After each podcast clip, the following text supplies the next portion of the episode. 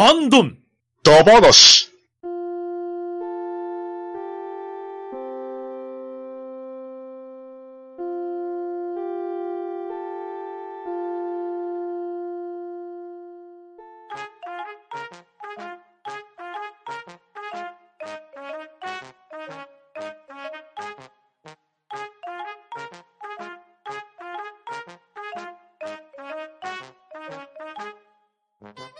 い、こんばんは。ハンドンダ話始めていきたいと思います。まず、出席取ります。ともきちさん、はい、とめきちです。よろしくお願いします。バットダディさん、はい、バトラジです。よろしくお願いします。そしてパンタンでお送りしますが、今回はゲストをお迎えしております。テレビゲームの中林より、カジーさん、どうもご無沙汰しております。ちょくちょくお世話になっております。カジーです。よろしくお願いします。はい、よろしくお願いします。よろしくお願いします。今夜のハンドンダ話は、爆発ダ話をしていきたいと思います。おー。おー。爆発とは、ウィキペディアによりますと、圧力の急激な発生もしくは解放の結果、熱、光、音など、及び破壊作用を持つ現象と説明されております。皆さん、いろんな爆発を見たり、聞いたりしているんではないかと思いますが、印象に残っている爆発をプレゼンしていただくんですけれど、今回はさらに、プレゼンされた爆発に対して、威力、範囲、恐怖という3項目について、各10点満点で採点をしていただき、合計点がどれぐらいになるかを競っていきたいと思いますので、皆さんよろしくお願いします。はい、よろしくお願いはい、します。よろしくお願いします。それではまず、カジさんに一つ目の印象的な爆発を紹介していただきたいんですが、お願いします。はい。えっ、とですね、爆発だというよりか、まあ、ちょっとあの、お伺いしたいというのもあるんですけれども、えっ、と、今回、1個目で持ってきたのがですね、新三国無双のキャラクターをちょっとご紹介したいなと思うんですけれども、うん。ほうほう。えっ、と、新三国無双6から一応プレイアブルキャラとして使えるようになったですね、えっ、と、義合職ではなく、あの、秦の国に所属になっている、あの、当該っていう武将が追加されるんですね。ほうほうほう。で、実際これ三国志的に言うと、その、もう諸葛亮とかがもう亡くなった後、本当にだからあの、三国志で終わりも終わりの方に出てくる名称になるんですけど、うん。まあ、あの、もともと喫音症を持っているみたいな感じで、口があまり得意ではないけれども、その、蜀からの、その、秦に攻め込んでくる北伐を何度も防いだっていうので、すごい、まあ、その名称として扱われている武将なんですけど、えー、三国無双6で追加された当該も、どっちかというと、だからその、いぶし銀な感じのベテランの見た目をしている、その結構渋めの冷静な武将なんですけど、うん。うんえーっとですね、三国無双で言うとですね、あの、普通の攻撃を連続技で繋げていくのと、プラスに、えーっと、ゲージを貯めた状態で、まあ、あの、無敵時間がある、その、無双乱舞っていうのが使えるんですよね。はいはいはい。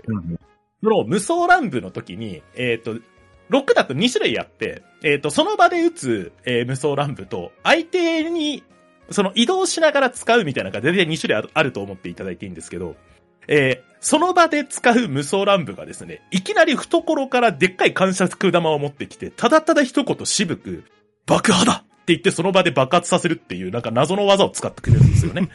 えー。そう。なんで、その、無双乱舞って結構もうちょっとみんなその槍を持って槍でなんか、舞を踊るような感じだったりとか、ダッシュで走っていきながら剣で切るみたいな感じなんですけど、当該だけなんかやたら渋いんですよね。無双乱舞が。その、自分の持ってる爆弾投げて槍でつついて爆発させるんですけど。うん で、それで、でなんですけど、そう弱点があって、その場で撃撃って爆発させてるんだけども、その爆風があんまり近すぎると、爆風が、あの、近くの敵に当たらないっていう弱点もあったりするんですよ、これはキャラクター自体が。うん。はい。まあ、なんですけど、まあ、で、っていう感じで、その、なんていうか、無敵時間で使うだけなんですけど、なんかその、声がすごい渋くて好きなんですよ。ね、俺がこの当該っていうキャラクターをよく使ってたんですけど、うんうんなんか、基本的にその派手めな技を何一つ持ってないんですよね。当該だけなんか無双だと。えー。もう一個のその移動しながら使う無双乱舞が、あの、爆破だっていう一言じゃなくて次あの、爆破だって言って、なぜかあの、近くにいる敵を掴んで、関節技を決めるっていう無双乱舞だったんですけど。えー。で、だからなんかその爆破に何かあの特徴があるというよりは、なんか、喫音っていう多分その、もともとその司書に記されている、口があまり得意ではないっていうキャラクターをちょっと強めに作ったキャラクターだったんでしょうね。なんで喋る言葉とか全部大体一言とかなんですよ。うーん。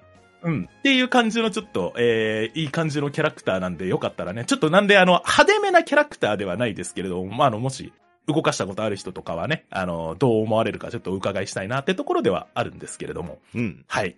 ということで、あの、爆発自体はだからその、片手に持てるぐらいの爆弾を爆発させるっていうぐらいの爆発です。なるほど、はいなるほど。なるほど。は。ないるほど。ということで、5個目は、えー、新三国無双から、えー、当該というね、えー、武将をちょっとご紹介させていただきました。はい、ありがとうございます。それでは、採点タイム行きましょうか。はいな。はい。あよし、OK です。OK でーす。それでは、オープン。はい。それでは、とめきさんの採点。はい。私の採点は、威力4、範囲2、恐怖6でございます。なるほど。では、バトナリーさんの採点。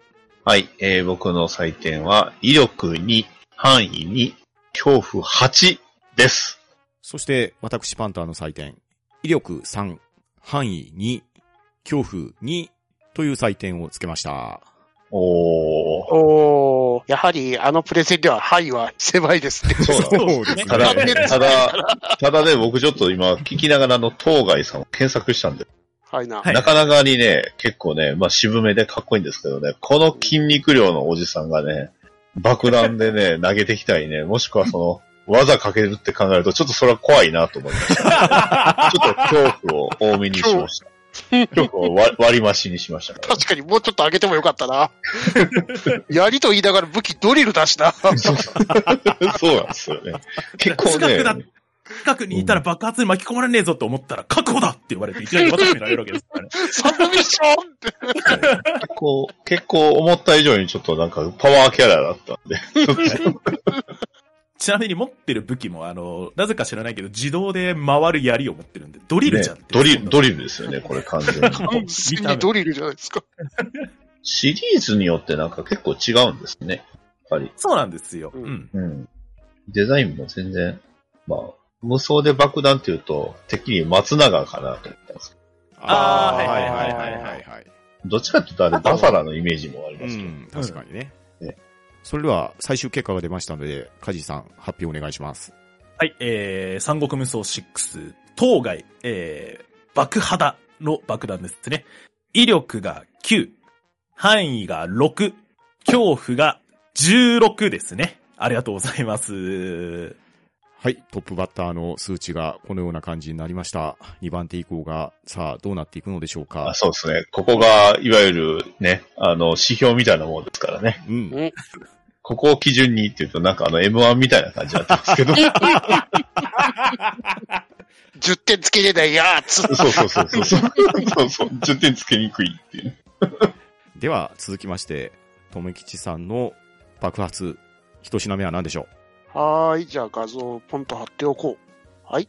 この画像でございます。うおお。はいほうほうほう私の爆破は、ダイハード2より、ボーイング747の爆破シーンでございます。あー、なるほどね。あーあったなーそんな。はい。まあ、この爆破シーンというのは、まあ、ダイハード2の、あの、あらすじはちょっと控えておきますが、敵たちがですね、逃走用のあの747のボーイングに乗り込んで逃げようとするわけですね。うん。で、そこにあの、主人公のジョン・マクレーンがヘリで無理やりあの近づいて、あの、翼のところでね、乗り込もうとするんですけど、うん。その敵たちはまあ、ジョン・マクレーンが鬱陶しいから、落とそうと思って出てくるわけですね。うん、で、まあ、格闘している中にジョン・マクレーンはね、あの飛行機から落とされちゃうわけですね。うん。で、落とされた時に、あの、ね、キャップを抜いちゃってるんですよね。うんうんうんうん。で、あの、燃料がダダ漏れの飛行機が空飛ぼうとしている中に、ジョン・マクレーンが言うわけですね。決め台詞、イピカイエーと。そして、あの、持ってた、ね、あの、火種つけるわけですね、その燃料に。うんで、あの、敵たちはもう飛行機の中で意気揚々としてるわけですね。爆発しようって感じで。そしたら、あの、火種が、あの、河川がどんどん迫ってって、あの、ちょうど飛び立つ瞬間に燃料タンクに火が入って大爆発を起こすわけですね。なるほど。大ハードですね。大ハードですね。そして敵全滅一瞬で。なるほど。あんなに一人一人と苦戦して戦ってたボスたちが 一瞬で全滅。うん。で、ちょうどあの、空港で戦ってて、空港のあの、制御を失ってって、あの、着陸できない状態だった飛行機たちが、その爆破の炎を目印にどんどん飛行機が着陸できて、あの、めでたし、めでたしという、えー平和の爆破でございますね。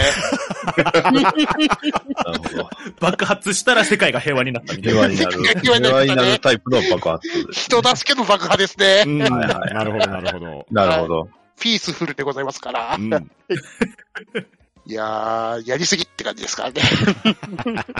はい、以上でございます。はい、ありがとうございます。ありがとうございます。ありがとうございます。それでは、採点タイムです。よし、OK です。はい、OK です。それでは、オープン。それでは、カジーさん、採点を。はい。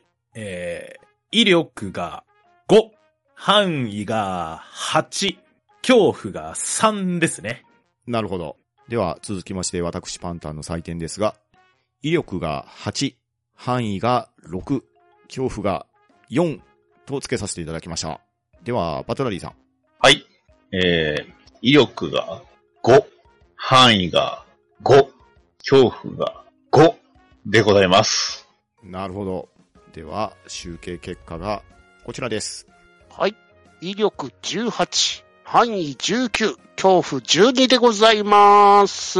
ありがとうございます。おー、一気おに。なかなかバランスの取れた感じになりましたね。うん この間ぐらいが本当の基準になるんですかね、じゃあね。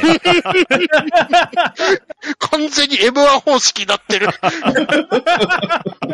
そうですね。ここからどうなるかが非常に楽しみですけど。やっぱりこう、これぐらいの威力は欲しいなとうん。思いまして。はい。ちょうどいいかな。うんですね。ねえ、抹茶が、うーん、採点付けの難しいって感じになっちゃう感いじです、やね。ー、難しい。ですね。では、続きましては、私パンタンの思いつく爆発です。はーい。僕が思いついた爆発ですが、こちらです。おあー、間違いない。ー、来るよね。出してくれると思いましたよ。何を出したかというと、ゲーム、ボンバーマンです。おー、さすが。おー。まあ皆さんやったことありますよね。はい。うん。あります、あります。ありますね。爆弾をセットして、壁を壊して、そして中から出てくるアイテムを取って、爆弾の威力をパワーアップさせていくと。そして敵を倒していけば見事クリアになるというのが基本的なルールですよね。そうですね。うん。まあ最近はマルチプレイとかができて、オンラインで遊べたり、また対戦モードも充実したりと、いろんなルールも増えていったりしているんですけれど、僕が想定しているのは画像に貼らせてもらったようなシチュエーションでの数秒後の惨事ですね。明るい未来が見えません。状況的に言いますと、壁と行き先が限定されている四方を爆弾に覆われております。はい。パワーアップの想定は皆さんにお任せしますので、はいはいはい。リモコンを自分で持っているか持っていないかも想像はお任せします。はい。そんな状況での採点をよろしくお願いします。あー、なるほどな。なるほどなかなか、な。なかなか難しいな。これファミコン版かスーファミ版かでもだいぶ変わりますよね。そうですね。すね。パスワードで5656って打つかどうかでも変わります よ。うーん、難しいですね。難しいなそれでは皆さん、採点お願いします。はい、OK です。はい、OK です。はい、OK です。はい。出揃いました。では、カジさんからお願いします。はい、えー、威力が5、範囲が5、恐怖1ですね。なるほど。なるほど。では続きまして、とめきちさん。はい、えー、威力5、範囲2、恐怖9でございます。なるほど、なるほど。なるほど。では、バトラリーさんの採点。はい。威力4、範囲5、恐怖10満点でございます。10点出ちゃったど うかなーって思ったんですよね。まあ、ね、もそうう、なんていうんですかね、あの、爆発するまでの猶予がある恐怖。この猶予で俺覚悟決まるなと思ったんだ。なるほどなるほどいやーあーあ、もう、もう3あーやっちゃった秒後には俺死ぬんだみたいな。あ、割り死んだって感じにななっちゃうわけなるほど。そうそうその、その辺の、その辺の覚悟の違いです。僕は、ああ、ああ、なんか方法は、いや、もうねえわ、ドーン。怖かろう、恐ろしかろうっていう。そうそう怖い、怖い、やっちゃったっていう。やってもうた。しかも自分でやってますからね、これ多分。より切ない。いや、でもこれがリモコンだったらさらにきついところですね。ですよ。リモコンありだったら自分で決断するしかない自分ですでからね。それは辛い。カジさん551って言うからアイスキャンディーかな。ちゃうちゃうちゃうちゃうちゃうちゃう、思ったけど。突っ込むべきか悩みましたけど、やめときました。だからこれ、ファミコン版だと、まあ余談ですけど、ファイヤーマンっていう強化アイテムあって、爆風じゃ死ななくなるんですよね。そうそうそう、ありますね。裏技で爆風バリアとかありましたもんね。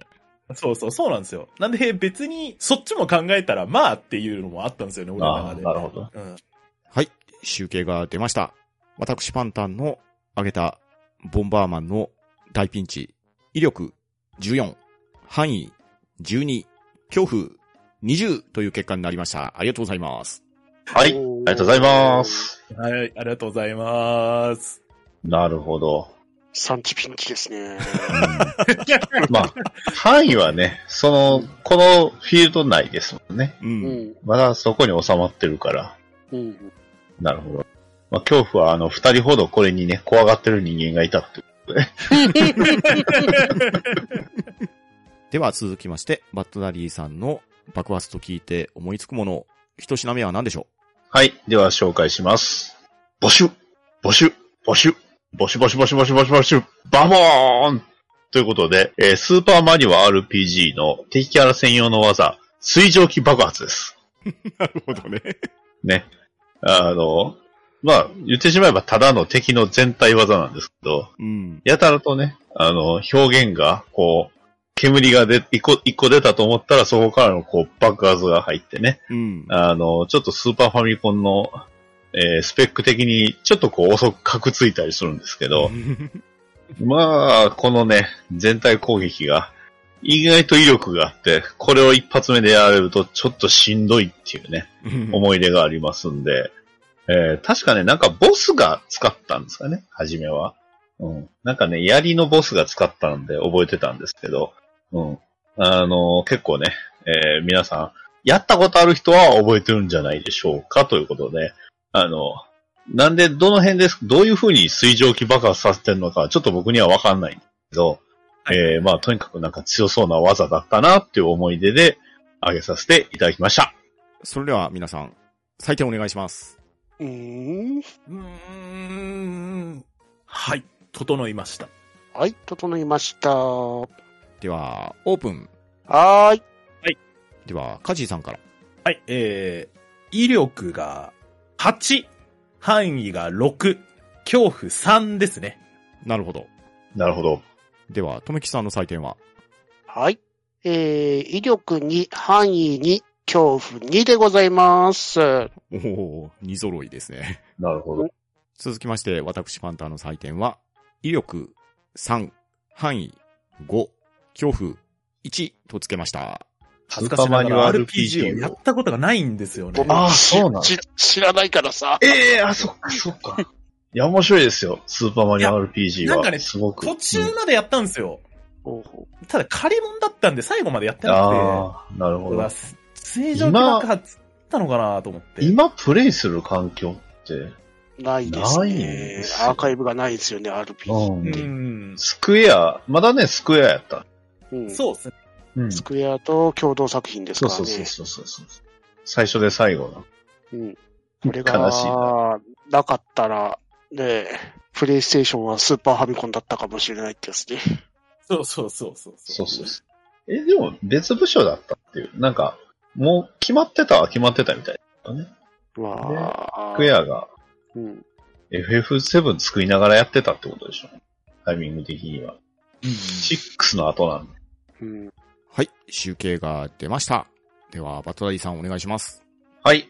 えー、水蒸気爆発、威力13、範囲13、恐怖6といただきました。ありがとうございまはい、ありがとうございます。ありがとうございます。ありがとうございます。本当にね、恥ずかしながらスーパーマリオ RPG をやったことがなかったんで、ちょっと実感が湧かなかったっていうのが一個あって、うん。です。なるほど。水蒸気爆発って実際あるのかなって思ってちょっと調べたんですよね。うんうんううん。ん。で、ちょっとですね、ちょっと今画像送るんで 見ていただきたいんですけど、こんなん出てきたから、おー恐怖100やんいやいけや、これ恐怖100ですね。ちょっと、ちょっと、これあの、ウィキペディア。アに出てる、これウィキペディアに載ってる画像なんで、ぜひこれを見ていただければ、俺がなぜ8をつけたのか分かっていただけると思うんで。思わず神よと言ってしまう感じじゃない地形、地形変わりますね、これは。は い恐ろしいですうね。んですね。それを食らうマリオたち。そう、そういうことなんですよ。それを考えると怖え恐怖怖いなぁこのレベルはちょっと怖いですね。このレベルで次の新作映画を再現してくれると恐ろしいことになりそうですね。水蒸気爆発ドーン地形が変わった。そうですね。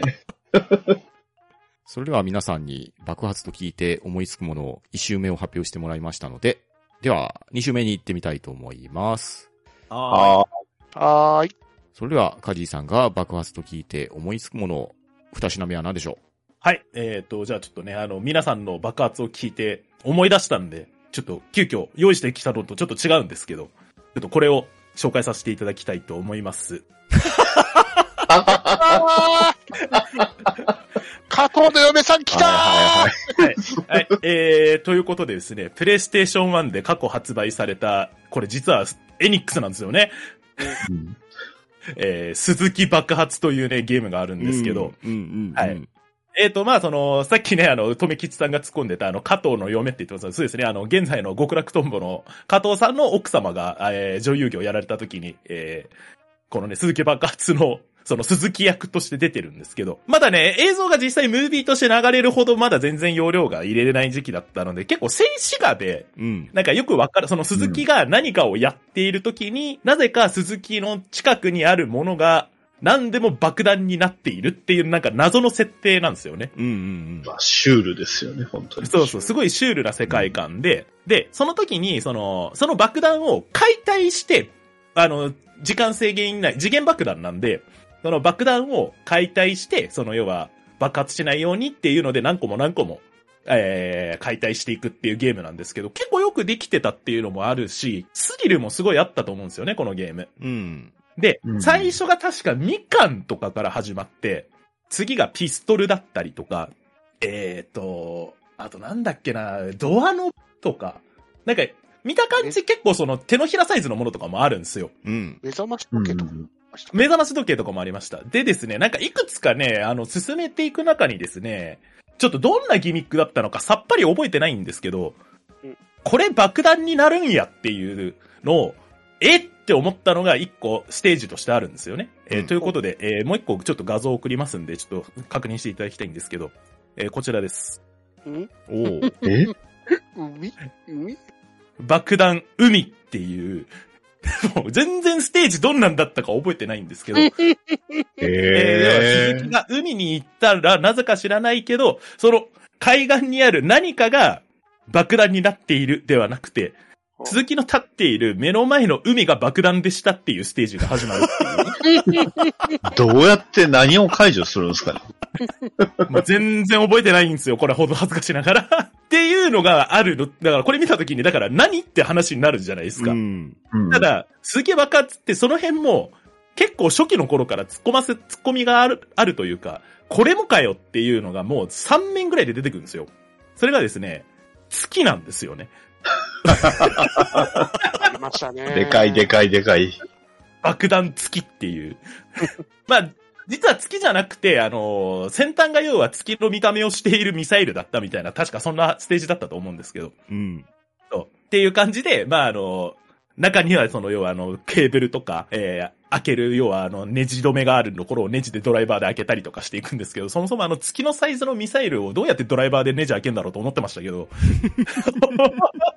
あの、ただ、これ言い出すと、キリがないんで、えーぜひね、あの、鈴木爆発、あの、ご存知ない方、ちょっと調べていただければ、あの、喉カラッカラになりながら、なこれを爆弾かいって突っ込んでいただけるとは思うんですけれども。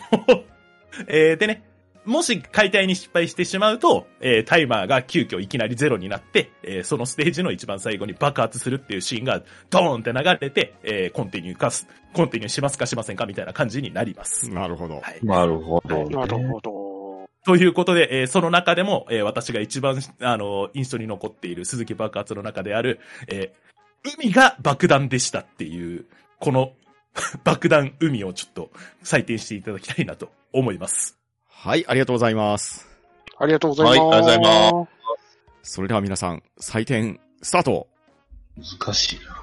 難しいなそれでは皆さん、準備はいかがでしょうか？OK でーす。はい、OK です。では、皆さん、オープン。では、とめきさんからお願いします。はい。威力9、範囲9、恐怖9でございます。なるほど。では、私パンターの採点ですが、威力8、範囲8、恐怖8とさせていただきました。では、バトダリーさん、採点を。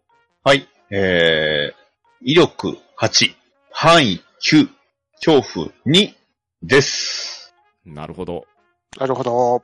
いやー、実質的な10点ですね。なんすか、それ。M1? まだ次があるっていう、こう、期待っていう意味の9ですよね。9ですね。いやね、ちょっとね、やっぱプレイしたら、やっぱりこう、緊張感あると思うんだけどちょっとその緊張感がまだちょっとよくわ、あの、海っていうので分からなさすぎての、ちょっと緊張感のなさという。はい。2っていうポイントです。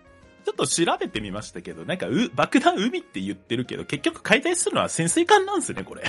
あそうなんだそうそうそう。だからそこにたが強そうまですよ。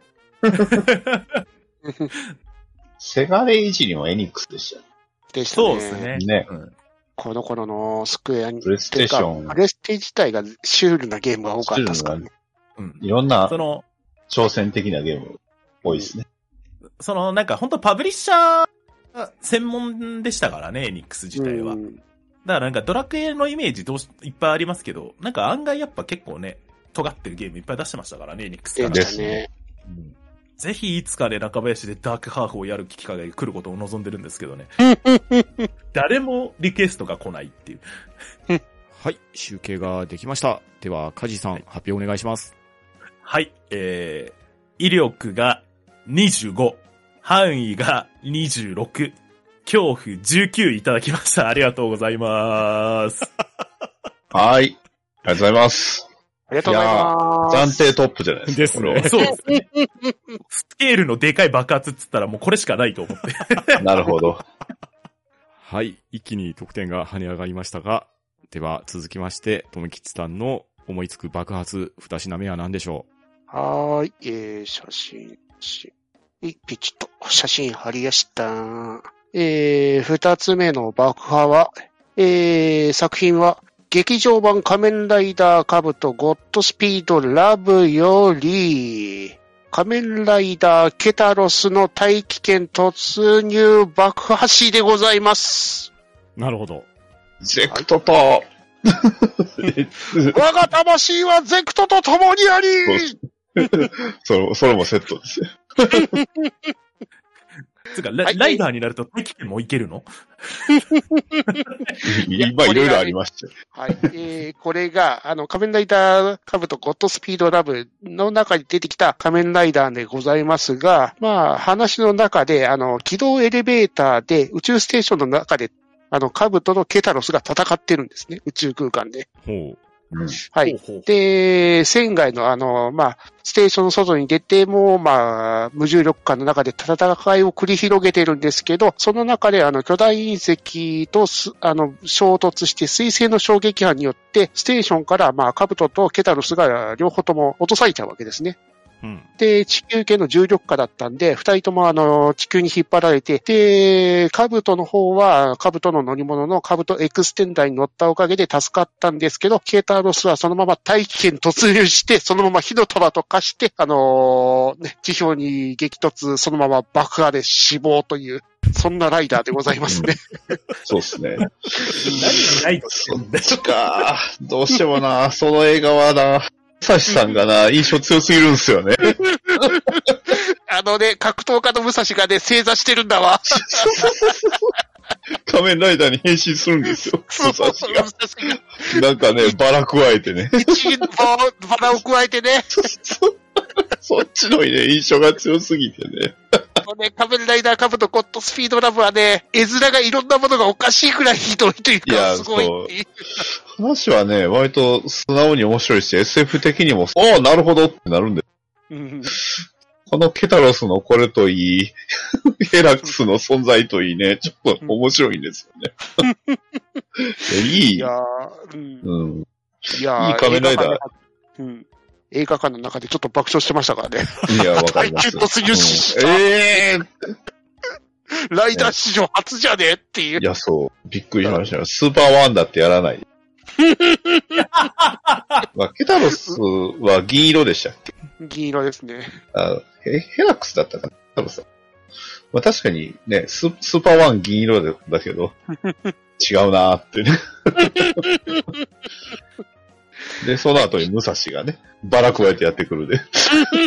ぜひ見てほしいですね。これは。バラ、バラ加えて制作してますから。そうそうそうんぜひとも見ていただきたい。う。はい。若い水島ヒロさんが見えます。うん、若いですね。へー若いですよ。はい。以上でございます。はい、ありがとうございます。はい、ありがとうございます。ありがとうございます。それでは、採点、スタート。はい、OK です。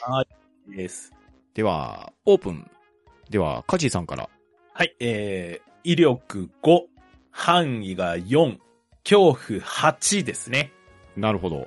続きまして、私パンタンの採点は、威力7、範囲2、恐怖8とさせていただきました。では、バズライ様。はい、えー、僕は、威力7、範囲7、恐怖1です。なるほど。なるほど。やっぱこう、当時見てるとね、あのシーンがね、ちょっと、ちょっとへんてこだった。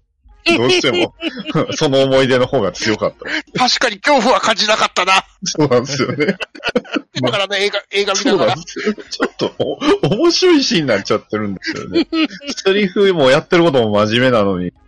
ねまあ、なんか、カブトってそういうところがあるんで、ねうん、おばあちゃんは言っていたって、割と真面目にこう面白いこと映画、あの作品なんで、セリフをね、真似したくなるんですよね。そうですね。本当にね。カブトって何の前後っすか？えー、響きの後で、響きの後か。はいあー、なるほど。次が電音なのかな？そうですね。次が電王。電王の前がカブトなんですね。はいはいはいはいはい。ライダーはほんとブラックしか見てなくて、うん。うん。その後、いいじゃないですか、ブラック。いいですよ。だから、この兜はね、あの、キックがね、綺麗なんですよね。めちゃくちゃにかっこいいんですよね。ジャンプ蹴りじゃなくて、回し蹴りなんですよ。はいはいはいはい。それもこう、ライダーキックって言うんじゃなくて、ライダーキックってこう、つぶやいてからね。蹴るんがめちゃくちゃかっこいいんです。で、回し蹴りは、放った、その、ままの威力で、あの、後ろを振り返って、バーンって爆発するっていう。へー。アクションもすごい良かったです。カブトで。すね。デザインもかっこいいですし。うん。クロックアップの演出も最高に良かったですからね。いやー、本当に良かった。はい、集計ができましたので、では、とめきさん、発表お願いします。威力19、範囲13、恐怖17でございました。ありがとうございます。はい、ありがとうございまはい、す。ありがとうございます。ありがとうございいます。やでも、皆さんどんどん威力とかいろいろ上がってきてます。上がってますね。ですね。まあ、ただ、ここの恐怖の発展はあれですけどね、大気圏に突入した爆発よりもバラ加えて出てくる武蔵の 確かに恐まあ。確かにあれは恐怖なんです。最後にね、最後の最後に出てくる武蔵は確かにやばいっすよね。で、バラ加えた武蔵が変身する。宇宙空間で待ってる。そう。しかもね、あの、時間を操る能力はってるんで、めっちゃ強いんですよ。時間を操れる武蔵ですからね。そうそう。あ時間を操る武蔵が現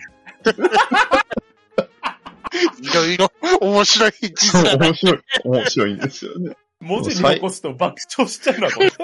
いや、いや、面白いですよ。で、最後は急に SF という。マジで、これ見た後にあの、1話から見直したくなるうん。結構びっくりしましたけど。でしたね。では、続きまして、私、パンタンの爆発と聞いて思いつくものを二品目なんですけれど。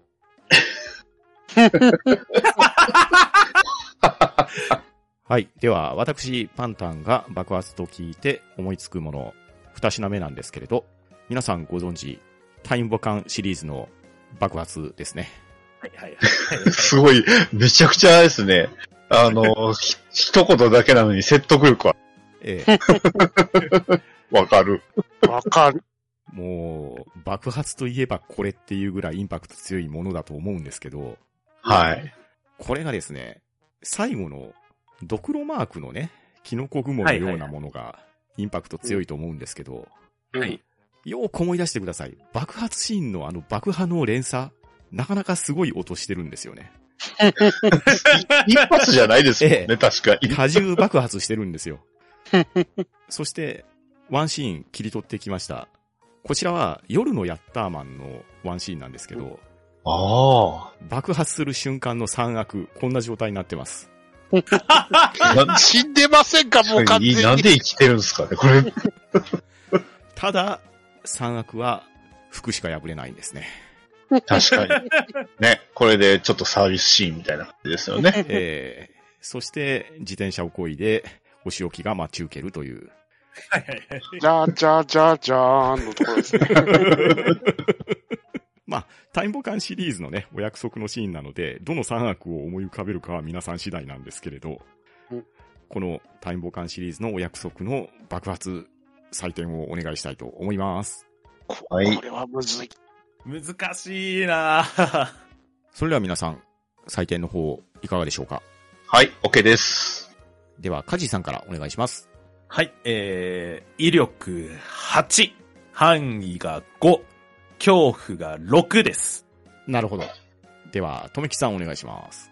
はい。威力7、範囲5、恐怖9でございます。なるほど、なるほど。では、バトラリーさん、お願いします。はい。威力6、範囲が10、恐怖が3です。なるほど、ありがとうございます。はい。あの、範囲10はね、どこでも、どこにでもあるじゃないですか。いろんなものにあるじゃないですか。これって結構いろん、どこででもっていう意味でちょっと範囲を10にしましなるほど、ねなるほど。すごい工夫を凝らしていろんなところにね、設置されてあるんで、はい。そういう意味で、範囲を10にして、していただきました。私のこの恐怖9というのは、あの、ドロンボのあの、肉体の強さに恐怖しました、ね。確かに。入れるのこれっていう。それは確かにそう。恐怖どっちにするか悩んだんですよね。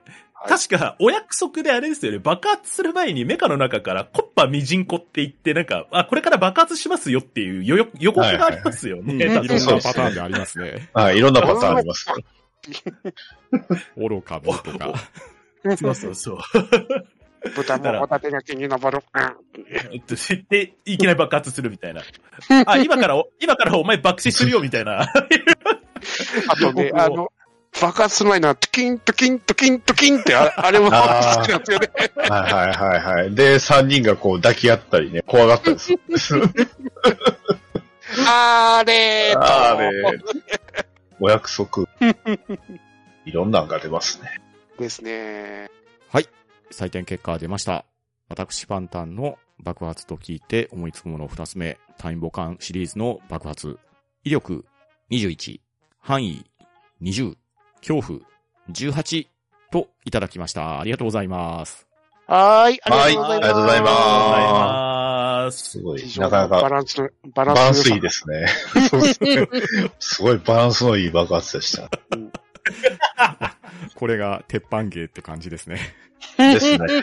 安定と安心の手って感じですね。令和も続いていくんでしょうね、何かしらに。またあのドロンボーがね、新、新世代のドロンボーみたいな感じで、タツノコやってくんねえか。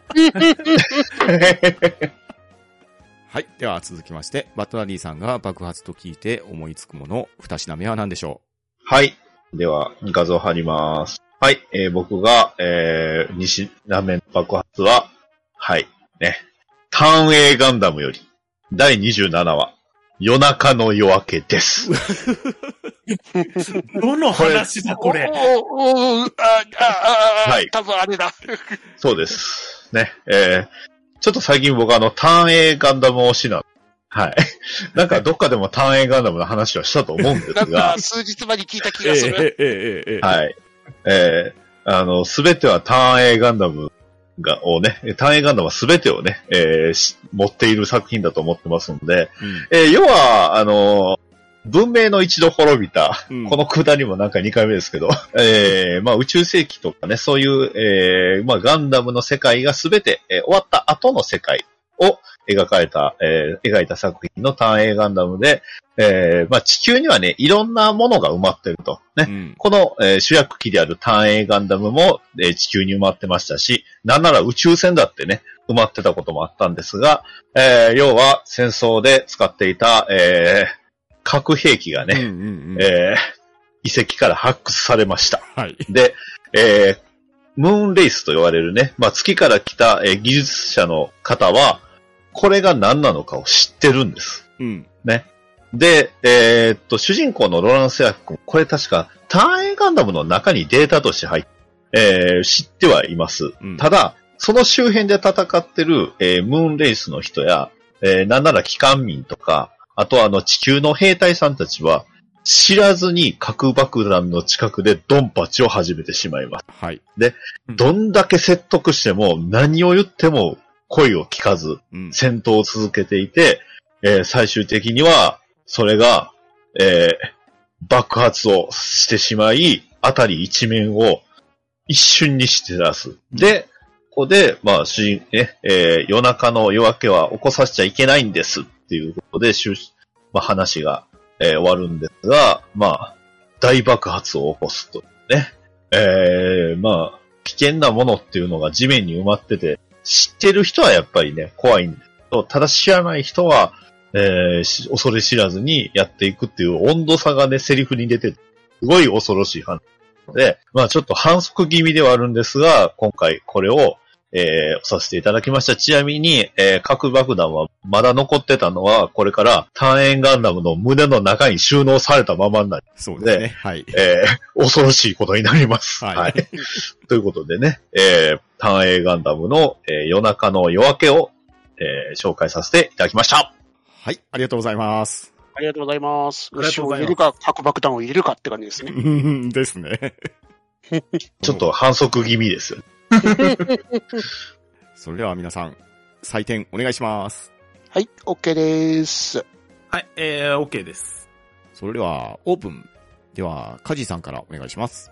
はい、えー、威力9、範囲が8、恐怖7です。なるほど。では、ともきさんお願いします。威力8、範囲9、恐怖10でございます。なるほど。では、私パンタンは、威力10、範囲10、恐怖5にさせていただきました。ね、ここでメインキャラが死ぬっていうのがちょっとギャバ衝撃で隊長結構、ターン A はあんまり人が死なない。ネームドは死なない。ここでね、っていうね。結構キャラクターが死ぬ時の描写が結構えげつない。ネームドの、石丸ひろやさんが死んでしまそうった。、石丸ひろやさん。かっこいい声な。あと、死に方、ターン A 死に方でえげつないのは、ウィルちょっとね、あの、G レコもう終わりかけなんで、ターン A をね、あえて押していく。はいはいはいはい。次はあれですね、ダサいパジャマだ話です。ハリー・オードス。あと、私服ダサい人だ話。阪神タイガースみたいな服着るんですよ。ああ、それなら、あの、マスクだ話もいけるわけですね。あれ、マスク そうっすね。うんな、あれ、後ろで止められてますからね、あのサング。他の人誰もつけてへん。はい、集計できました。では、バットダディさん、発表お願いします。はい。威力27。範囲27。恐怖22といただきました。ありがとうございます。はーい、ありがとうございます。す。これ、は繰り返してはいけない。そうですね、本当にね。はい。ね、依頼も見つかったもん、あんまり触らないように。あうんまあ、現実でも結構ね、あの、奈良とかってやっぱ、あまり開発できひんのって多分、のいろんなもんが埋まってるからなんでしょうけど、っていううね、ん。いろいろ怖いです。はい、皆さんに爆発と聞いて思いつくものを2品ずつ紹介していただいたんですが、結果発表です。はい。はい。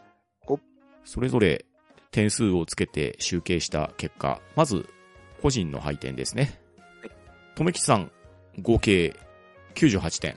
お、カジーさん、合計101点。はい。私、パンタン、合計105点。おそして、バットダディさんが合計108点という結果になりました。おー最初がしょぼかったのに。黒歴史は強かった。そうっすね。やはり。ぱ、核は強えな。そうですね。反則みたいなもんですからね。禁じ手やとは思ってましたけど。はい、ケントス流爆死はダメだったか。こじんまりしてますからね、あれも。ネタなんですよね、あれも。後々も。そう。そして、個別の爆発ランキングなんですが、ほうほ上位3位を発表したいと思います。まず、第3位。ドロンボ一味の爆発。はい。う。そうですね。これが合計59点。おー。はいおー続きまして、第2位。鈴木爆発、海の面。70点。はい。いやーややっぱね、海は強いな。い急に広がりましたからね。うんそして、栄えある第1位は、ターン A ガンダムの核爆発。合計76ポイントでした。強っは。い。それはね、地形も変わりますから。はい。というわけで、今夜のハンドンダ話は、爆発だ話として、爆発と聞いて思いつくものをそれぞれ挙げていただきました。リスナーの皆さんも、爆発と聞いて思いつくいいネタがありましたら、ハッシュタグハンバナでつぶやいていただきたいんですが、最後にもう一ネタだけネタを提供したいと思います。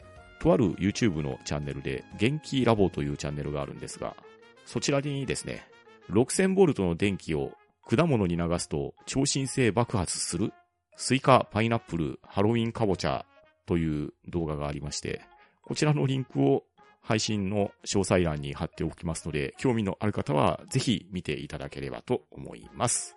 そして今回ゲストに来ていただいたカジさん、感想なんぞいかがでしょうか？はい。まあちょっとね、思いつきで出してきた鈴木爆発が、栄えある2位をいただくとはちょっと予想だにしてなかったんですけれども、はい。あの、爆発だ話って聞いたときに、爆発かーって、最初全然浮かばなかったんですけど、こうやってやっぱ話してると結構案外浮かぶもので、うんえー、皆様もね、お聞きいただいてるときにいろいろなんかこういうのもあるよ、ああいうのもあるよっていうのをぜひね、ハッシュタグとかで教えていただけると幸いでございます。ということでね、えー、楽しい企画にお誘いいただきましてありがとうございました。えーとね、まあ、毎度のことなんですけれども、2週間でゲームを1本、えー、挑戦して、レポートするという番組、テレビゲームの中林、えー、配信中でございます。ぜひどうぞ、こちらもよろしくお願いします。はい。テレビゲームの中林、リスナーの皆さんもよろしくお願いします。よろしくお願いします。お願いします。お願いします鈴木爆発には挑戦は？今のところリクエスト来てないですね。そうですリクエスト送っとかなきゃ。ですね。今プレイするのはなかなか骨が折れそう。そうそうソフト探してこないとっていう。今回リクエストで鈴木爆発弾のボンバーマンなの送られたらびっくりしますよね。確かにスーパーマリオ RPG も来るかもしれないです。ああ、そうですね。RPG は長いからな。はい。というわけで、今日は皆さんありがとうございました。はい。はいありがとうございました。ありがとうございました。